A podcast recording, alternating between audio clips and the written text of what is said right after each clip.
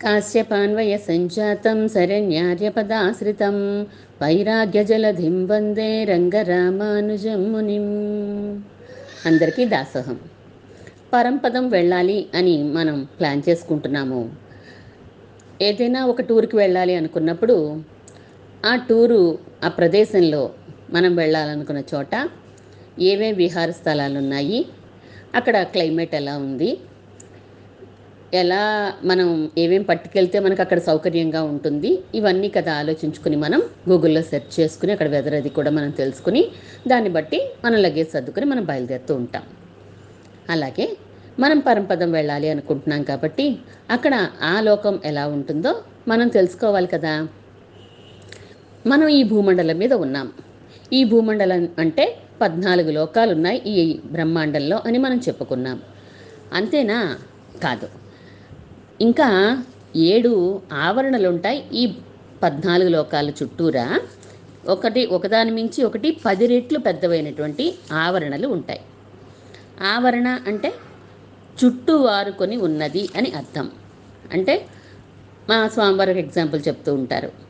అంటే పిండి వంటలు చేసుకుంటాం అనుకోండి మనం పూర్ణముద్దు లోపల పెట్టుకుని చుట్టూ పిండితోటి మనం మైదా పిండో లేకపోతే ఇడ్లీ పిండి దాని దానితోటో మనం మినప్పిండితోటి పొరుపు పెట్టుకుంటాం కదా.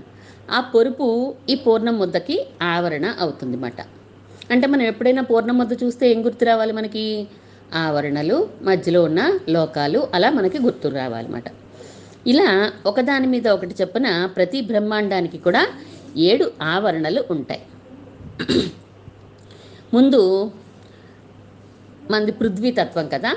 ఈ పృథ్వీతత్వం చుట్టూరా జలతత్వం అనేది అంటే నీటితోటి ఒక ఆవరణ ఉంటుంది. దానిపైన తేజస్తత్వం అంటే అగ్నితోటి ఒక ఆవరణ ఉంటుంది. ఆ పైన వాయుతత్వం గాలితోటి ఒక ఆవరణ ఉంటుంది. దానిపైన ఆకాశతత్వం ఉంటుంది. దానిపైన అహంకార తత్వం ఉంటుంది. దానికి పైన మహత్ అనే తత్వం ఉంటుంది.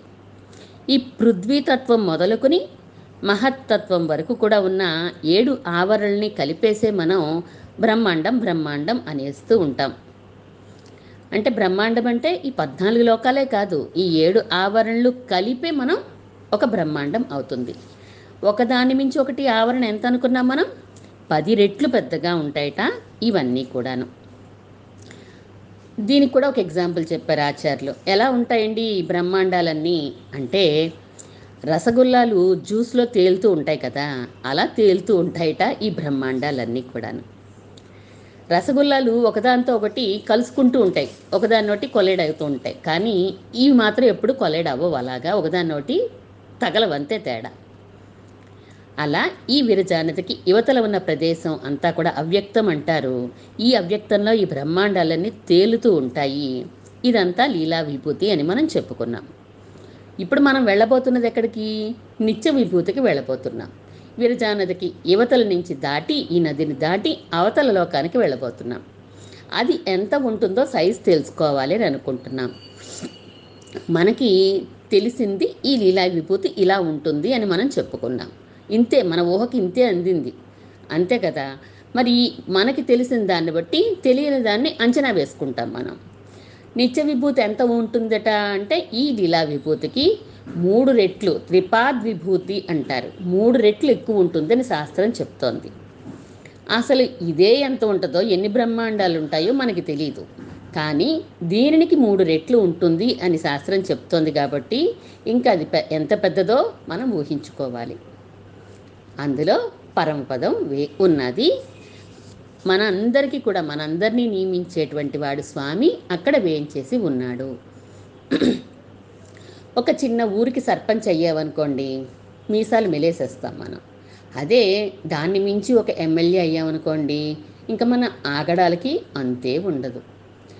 ఒక చిన్న ఇప్పుడు మనం చెప్పుకున్నాం కదా నిత్య లీలా విభూతి ఎంత ఉంటుందో మనం చెప్పుకున్నాం. అందులో చిన్న ఊరికి సర్పంచ్ అయితేనే చిన్న నియోజకవర్గానికి ఎమ్మెల్యే అయితేనే మనకి ఇంత గర్వము అహంకారము ఇంత ఆగడాలు చేసేస్తున్నామే మనము.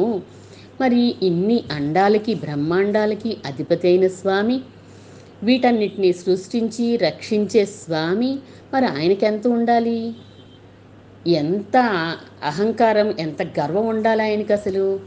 కానీ ఆయన యొక్క కళ్యాణ గుణాలని చెప్పుకుంటున్నాం కానీ మామూలు గుణాలు అని అనుకోవట్లా మనం. కళ్యాణ గుణాలంటే మంచి మంచి గుణాలని చెప్పుకుంటున్నాం ఆయన గుణాలకి పేరు. అంతటి స్వామి ఏమంటున్నాడట? మీరు నాకు కొంచెం వంగి దాసోహం చేసి నేను దా నీవాణ్ణి అని అన్నారనుకోండి చాలు. అంత గొప్పవాడినైన నేను కూడా మీకు ఏ సేవ కావాలంటే ఆ సేవ చేసి పెడతాను అనేంత దిగిపోతున్నాడు స్వామి. ఒక్కసారి ఊహించుకోండి మనస్తోటి ఆయన యొక్క గుణ ఏమని చెప్పాలి అసలు ఆ సౌ సౌలభ్యానికి సౌశీల్యానికి మనం ఏమని చెప్పాలి అసలు? అసలు మాటలు వస్తాయండి ఆయన గుణాన్ని తలుచుకుంటే మనకి? ఒక తాతగారు ఉంటాడు. ఆయన ఎంతో ఐఏఎస్ ఆఫీసర్ అవ్వచ్చుగాక లేదా ప్రెసిడెంటే అవ్వచ్చుగాక ఆ తాతగారు కూడా మనవణ్ణి చూసేసరికి ఏమనుకుంటాడు? మురిసిపోతాడు. చూసి ఆయన గుర్రం ఎక్కుతావా? నేను ఏనుగులా వంగుతాను నువ్వు ఎక్కుతావా నా మీదకి? అని చెప్పేసి తను వంగి నేల మీద పాకుతూ తన మనవణ్ణి పైన ఎక్కించుకుని సంతోషపడిపోతాడు. అక్కడ నేను ప్రెసిడెంట్ ఆఫ్ ఇండియాని లేకపోతే నేను పిఎం ఆఫ్ ఇండియాని అని అనుకుంటున్నాడా? ఆ సంబంధం తలుచుకునేసరికి నేను తాతని తన నా మనవడు అని అనుకునేసరికి నెత్తి మీదకి ఎక్కించుకుని ఊరేగాలి అని అనుకుంటున్నాడు ఆయన. అలా పరమాత్మ కూడా తనతో మనకు ఉన్న సంబంధాన్ని బట్టి మనకి పాదాక్రాంతుడైపోతాడటండి చెప్పాలంటే. ఆ మాట మనం వాడకూడదు కానీ ఏ సేవ కావాలంటే ఆ సేవ చేయలేదా అండి అర్జునుడికి? ఏ పని చెప్తే ఆ పని చేయలేదా అండి? నేను నీ వాడని అని అంటే చాలు. ఏ పని అంటే ఆ పని చేసి పెట్టాడు కదా. మరి అటువంటి స్వామి ఇంత అంటే ఇంత పెద్ద లోకాలకి కూడా అధిపతి అయిన స్వామి యొక్క గుణాన్ని మనం తలుచుకోవడం కోసం ఈ ఎగ్జాంపుల్ చెప్పుకున్నాం అంతే అటువంటి స్వామి ఉండే దివ్యధామం ఎలా ఉంటుంది? ఇక్కడైతే చెట్లుంటాయి పొట్లుంటాయి తోటలుంటాయి బావులుంటాయి మండపాలుంటాయి మందిరాలుంటాయి గోపురాలుంటాయి భవనాలుంటాయి అంతే కదా మేడలుంటాయి మిద్దెలుంటాయి. అక్కడ అంతే అవే ఉంటాయి. కానీ నిన్న మనం చెప్పుకున్నట్టుగా ఇక్కడ అన్నీ కూడా పంచభూతాలతో తయారైనవి ఉంటాయి. అక్కడ మణిమాణిక్యాలతో తయారవుతాయి అంతే తేడా.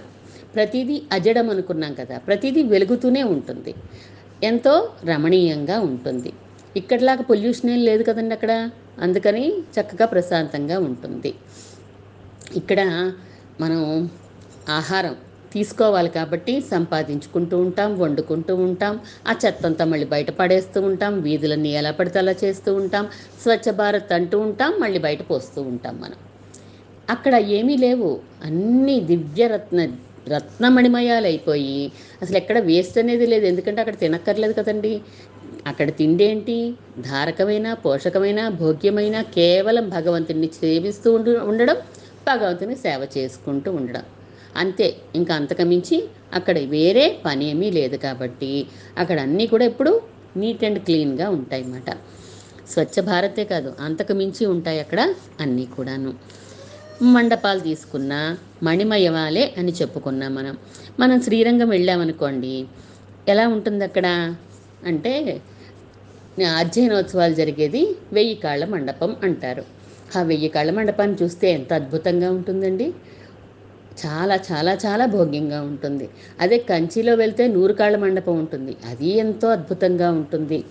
ఒక్ ఆ మండపాలన్నీ కూడా మామూలుగా రాతితో నిర్మించిన మండపాలు ఆ వర్క్ చూస్తే చాలా బాగుందండి శిల్పకళ అనిపిస్తూ ఉంటుంది మనకి.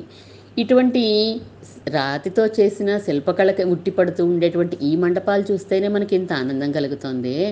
మరి అక్కడ వేల కొద్దీ మండపాలు అటువంటి మండపాలన్నీ కూడా మణిమయాలు అయిపోతే కనుక మరి ఇంకెంత అందంగా ఉంటుంది? మనం గొల్లల మామిడాడు కానీ లేదా శ్రీవెల్లిపుత్తూరు దివిదేశాలు కూడా తీసుకుంటే దివిదేశాల్లో కానీ శ్రీరంగంలో కానీ నేను దాసి చూసిన ఏ కొన్ని చెప్తున్నాను అంతే. అన్ని చోట్ల కూడా ఆయన మహల్ అని అంటూ ఉంటూ ఉంటుంది. మహాబలిపురంలో కూడా బాగుంటుంది. అంటే అద్దాల మండపం ఉంటుంది. ఆ అద్దాల మండపంలో రాత్రి పెరుమాళ్ళకి సైన సేవ చేస్తూ ఉంటారు.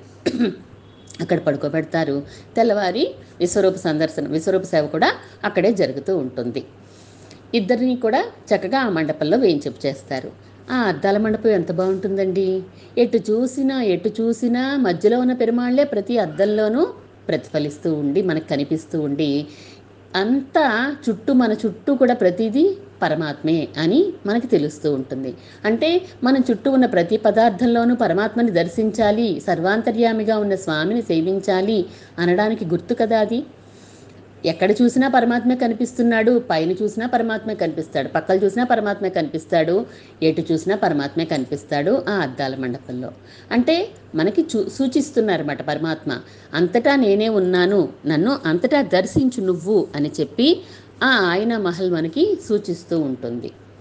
అటువంటి ఆ అద్దాల మండపమే అంత చిన్నది అంత అందంగా ఉంటే మణి అన్నీ కూడా రత్నాలతోటి మాణిక్యాలతోటి నిండిపోయి ఉన్నాయనుకోండి ప్రతి స్తంభము కానీ ప్రతి నేల కానీ అది ఇంకెంత అందంగా ఉంటుంది? మనకి నందుని యొక్క భవనాన్ని గురించి చెప్పుకున్నప్పుడు తూబడి మాడతలో చెప్పుకుంటాం. కృష్ణ పరమాత్మ పాకుతున్న వయసులో ఆ నందుని ఇంట్లో ఆ నేల మీద అలా పాకుతున్నట్ట. అది నందునీళ్ళంతా కూడా మణిమయంత కదా తూమడి మండ తూమడి మాడదం కదా అది. అన్నీ కూడా రత్నాలతోటి తాపడం చేయబడ్డాయి ఈ నేలంతా కూడాను. ప్రా పాకుతుంటే కృష్ణ పరమాత్మ యొక్క నీడే ప్రతి దాంట్లోనూ కనిపించింది. అప్పుడు ప్రతి దాంట్లోనూ కృష్ణుడే కనిపిస్తుంటే చూసి జడుచుకుని ఏడుస్తున్నాడట కృష్ణ పరమాత్మ. చిన్నపిల్లవాడు కాబట్టి. అలా అంతా కూడా మనోహరంగా ముగ్ధ మనోహరంగా అతి రమణీయ దర్శనై అంటారు. అంత అందంగా ఉన్నదట ఈ మన వైకుంఠంలో. దీని యొక్క గొప్పతనం బ్రహ్మాదులు ఏమైనా చెప్పగలరా పోని? పోని బ్రహ్మ రుద్రాదులు కానీ ఎప్పుడు జ్ఞానం కలిగి ఎప్పుడు పరమాత్మ యందు తదేక జ్ఞానం కలిగినటువంటి బ్రహ్మభావంలోనే ఉండేటువంటి సనకాది ఋషులు ఉంటారు కదా. సనక సనందాదులు వాళ్ళకి ఏమైనా తెలుస్తుందా? ఎంత గొప్పగా ఉంటుందో ఈ పరంపదం? అంటే అబ్బే లేదండి వారికి కూడా అసలు వారి ఊహకు కూడా అందదండి దాని గొప్పతనము అని అంటారు. ఎందుకని? వాళ్ళు అక్కడ దాకా వెళ్ళలేరు కదా. ఇంకా సనకాది ఋషులు ఎక్కడి వరకు వెళ్ళగలరు బ్రహ్మాదులైనా? అంటే తమ మొరలు వినిపించుకోవడానికి తమ కష్టాలు చెప్పుకోవడానికి పాలకడలి వరకే వెళ్ళగలరు తప్ప వైకుంఠం వరకు వాళ్ళకి నో ఎలవెన్స్ నో ఎంట్రీ వాళ్ళకి. ఇక్కడ కూడా పాలకడలిలో కూడా పరమాత్మ యొక్క వాయిస్ వినిపిస్తుందే తప్ప వాళ్ళు పరమాత్మని దర్శించలేరు. మరి అటువంటి లోకానికి మనకి ఎంట్రన్స్ ఉంది. ఎప్పుడు? శరణాగతి చేస్తే. స్వామికే మనము ఆయనే తప్ప నాకు ఒక దిక్కు లేడు అని మనం అనన్యగతుకులమై ఉంటే గనక మనకి ఎంట్రన్స్ ఉన్నది. అది చాలా ఈజీ అని చెప్పబోతున్నారు మనకి మన పూర్వాచార్యులందరూ కూడాను. అటువంటి లోకానికి చేరుకుంటే కనుక మనం అక్కడ బ్రహ్మ ఆనందాన్ని అనుభవించవచ్చు పరమాత్మతో కలిసి అని చెప్తున్నారు. వేల కొలది ప్రాకారాలు ఉన్నాయండి అన్నారు. వేల కొలది ప్రాకారాలే కాదు అక్కడ ఉండే మొక్క అంటే చెట్లు కల్ప తరువులండి అవి అన్నారు. ఒక కల్పవృక్షం ఉంటేనే ఎంతో ఆనందం ఎన్- ఎన్నో కోరికలు తీరుస్తుంది ఎంతో మనోహరంగా ఉంటుంది చూడడానికి అనుకుంటాం. ఇక్కడ వేల కొలది కల్పతరువులు ఉన్నాయట. అనేక వేల ఉద్యానవనాలతో నిండి ఉన్నది అన్నారు. ఎంత పొడవు ఉంటుందండి? ఎంత వెడల్పు ఉంటుందండి? ఏమో చెప్పలేమండి. నిత్య విభూతికే చెప్పలేము లీలా విభూతికే చెప్పలేమని నిత్య విభూతి ఏం చెప్పగలం గనక. మనకి తెలియనే తెలియదు. సభా మండపాలు. అనేక వేల సహా సభా మండపాలతోటి కోటాను కోట్ల మాణిక్య స్తంభాలతోటి ఉంటుందట. మాణిక్యం పొదిగిన నేలండి అంటారు. అంటే అంత దివ్య అలంకారాలతోటి ఎప్పుడు ప్రకాశిస్తూ ఉంటుంది. అక్కడ పుష్పాలు ఎలా ఉంటాయండి? మరి ఉద్యానవనాలు ఉన్నాయి కదా ఉద్యానవనాలు అంటే అందులో చెట్లు ఉంటాయి. రకరకాల పుష్పాలు పుష్పించిందై ఉంటుంది. అది ఎంతో సువాసనలు గుబాళిస్తూ ఉంటాయట. అక్కడ ఉండే చెట్ల నుంచి వచ్చిన పువ్వులతోటి. అంతేనా? ఉద్యానవనాలు అంటే కల్ప వృక్షాలతోటి అలరారుతూ ఉంటాయి. పుష్పాలు లీలామండపాలు కూడా పుష్పాలతోటే నిండిపోయి ఉంటాయట. లీలామండపాలు కూడా కొన్ని అమ్మ వినోదానికై ఉంటాయట కొన్ని స్వామి వినోదానికై ఉంటాయట. కొన్ని లీలామండపాలు అంటే లీలామండపాలు అంటే క్రీడా మండపాలు వాళ్ళు వినోదానికి ఆడుకునే మండపాలు. కొన్ని స్వామి అమ్మ కలిసి వినోదించడానికై ఉంటాయట. ఎప్పుడు అనుభవిస్తూ ఉన్నా కూడా ఎప్పటికప్పుడే కొత్తగా ఉంటుందట ఆ వైకుంఠం ఎప్పుడు కూడాను. ఒకసారి చూసేసామనుకోండి ఒకసారి వెళ్తాను రెండు సార్లు వెళ్తాను ఇతర ఎగ్జిబిషన్ ఉందనుకోండి ఒకసారి వెళ్తాను రెండు సార్లు వెళ్తాను లేదా ఏదో వైజాగ్లో ఉండే కైలాసగిరి ఏదో ఇలాంటి ఏదో ఏదైనా ఒక ఎంటర్టైన్మెంట్ స్థలానికి ఒకసారి వెళ్తాను రెండు సార్లు వెళ్తాను మూడోసారి ఏం చూస్తాం ఎప్పుడు చూసేదే కదా అనిపిస్తుంది. కానీ ఎప్పటికప్పుడు కొంగొత్తగా ఉంటుందట మన పరమపదం ఎప్పుడూ కూడాను. ప పక్షుల కోలాహలాలు ఉంటాయట. అన్నీ కూడా దివ్యమైనయే కదండి. పక్షులంటే చిలకలంటే చెప్పుకున్నాం అనుకోండి తుమ్మిదులంటే ఇక్కడ ఉండే చిలకలు ఇక్కడ ఉండే తుమ్మిదులు కాదవి. ఎప్పుడు కూడా దివ్యమైనవే అనేది ఆ దివ్యం అనేది తగిలించుకుంటూ ఉండాలి ప్రతి పదార్థానికి కూడా ముందు. ఆ కోలాహలాలు ఎంత రమణీయంగా ఉంటాయట. కూజితాలు అంటారు కదా వాటిని. కోకిలల యొక్క కూజితాలతోటి ఆ ఉద్యానవనాలు ఉన్నాయంటే తుమ్మెదలు ఉంటాయి పక్షులు ఉంటాయి చక్కగా వాటి శబ్దాలతోటి ఎప్పుడూ ఉంటాయి. ఇక్కడ ఉండే శబ్దాలే ఎంతో మనోహరంగా ఉన్నాయి అని మన ఆండాళ్ళ తల్లి వర్ణిస్తుంది ఆరోపాసరంలో మరి అక్కడ ఉండేవి ఇంకెంత మనోహరంగా ఉంటాయండి? పక్షుల కిలకిల రావాలు అలా కంటికి ఇంపుగా ఉంటాయి మనకు కనిపించే మందిరాలు గోపురాలు. అలా చెవులకి మనోహరంగా ఉంటాయి అక్కడ వినిపించే కిలకిల రావాలు అలా సువాసనలు వెదజల్లుతూ ఉంటాయి కాబట్టి మన నాసికానికి ముక్కు కూడా చక్కని పరిమళాలు ఉంటాయి. అలా ప్రతి ఇంద్రియము కూడా ఎంతో ఆనందాన్ని అనుభవిస్తూ ఉంటుంది. ఇక్కడ చెప్పుకునే ఇంద్రియాలకి సుఖం ఉంటుంది అంతే కానీ అక్కడ ఇంద్రియాలు పొందేది అసలైన ఆనందము. ప్రతి ఇంద్రియము ఆనందాన్నే పొందుతూ ఉంటుంది. శుద్ధ సత్వమయమైనటువంటి రాజహంసలతో కూడి ఉంటుందా? ఇక చిలకలతో కూడి ఉంటాయా? తుమ్మెదలతో ఉంటాయి? అక్కడ లేనివంటి ఉంటాయండి మనకు తెలిసినవి అయ్యో నాలుగు మూడు చెప్పుకుంటున్నాను తప్ప అక్కడ ఎన్ని ఉంటాయో మనకు తెలియదు కదా. దాసి వెళ్తే కనుక అప్పుడు చెప్తానే మళ్ళీని. కానీ మళ్ళీ వెళ్ళాక మళ్ళీ రానివ్వడు పరమాత్మ. అదే వచ్చింది బాధ. అక్కడ లోతైన బావులు నడబావులు ఉంటాయట. ఆ బావుల్లోకి ఎలా దిగుతారట? అంటే మెట్లు ఉంటాయి కదా. ఆ మెట్లు ఎలా ఉంటాయండి? మళ్ళీ అవి కూడా అంతే. రత్నాలతోటి మాణిక్యాలతోటే తాపడం చేసి ఉంటాయట ఆ మెట్లు కూడాను.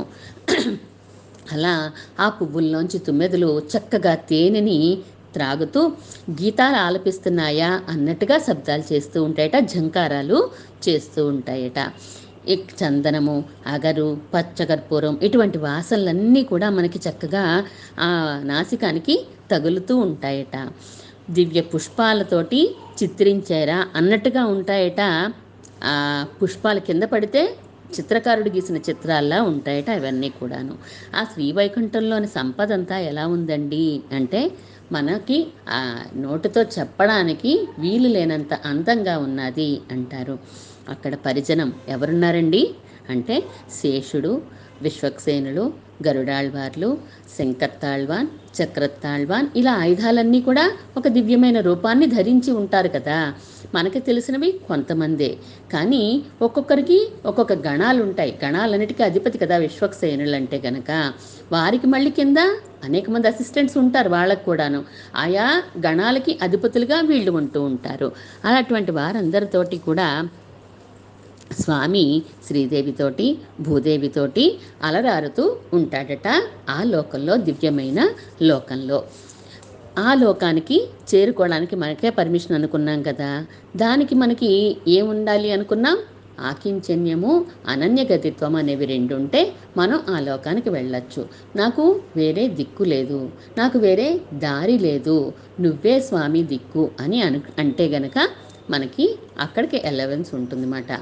అటువంటి శరణాగతులమే కదా మనందరం కూడాను. మనందరం ఈరోజు కాకపోతే రేపు రేపు కాకపోతే ఎల్లుండి. ఒక సదాచారిని ఆశ్రయించి ఆయన అనుగ్రహాన్ని పొంది ఉన్నాం కాబట్టి తప్పకుండా మనకి అక్కడికి ఎలవెన్స్ ఉంటుంది. మనందరం తప్పకుండా అక్కడ ఉండే ఆనందాన్ని అనుభవిస్తాం. అందులో ఏమాత్రం డౌట్ లేదు. ఎందుకని? మనందరికీ రామానుజ సంబంధం ఉంది కాబట్టి అందరం ఆ లోకానికి చేరుకొని అక్కడ ఆనందాన్ని అనుభవించే వాళ్ళమే. కానీ ఇప్పటి నుంచి అది తలుచుకుంటే మనకు మరింత ఆనందంగా ఉంటుంది కదా. అందుకని అనుభవిద్దాం. మిగిలింది. రేపు తెలుసుకుందాం. శ్రీమన్ మహాభూతపురే శ్రీమత్ కేశవ యజ్వర కాంతిమత్యాం ప్రసూతాయ యతిరాజాయ మంగళం.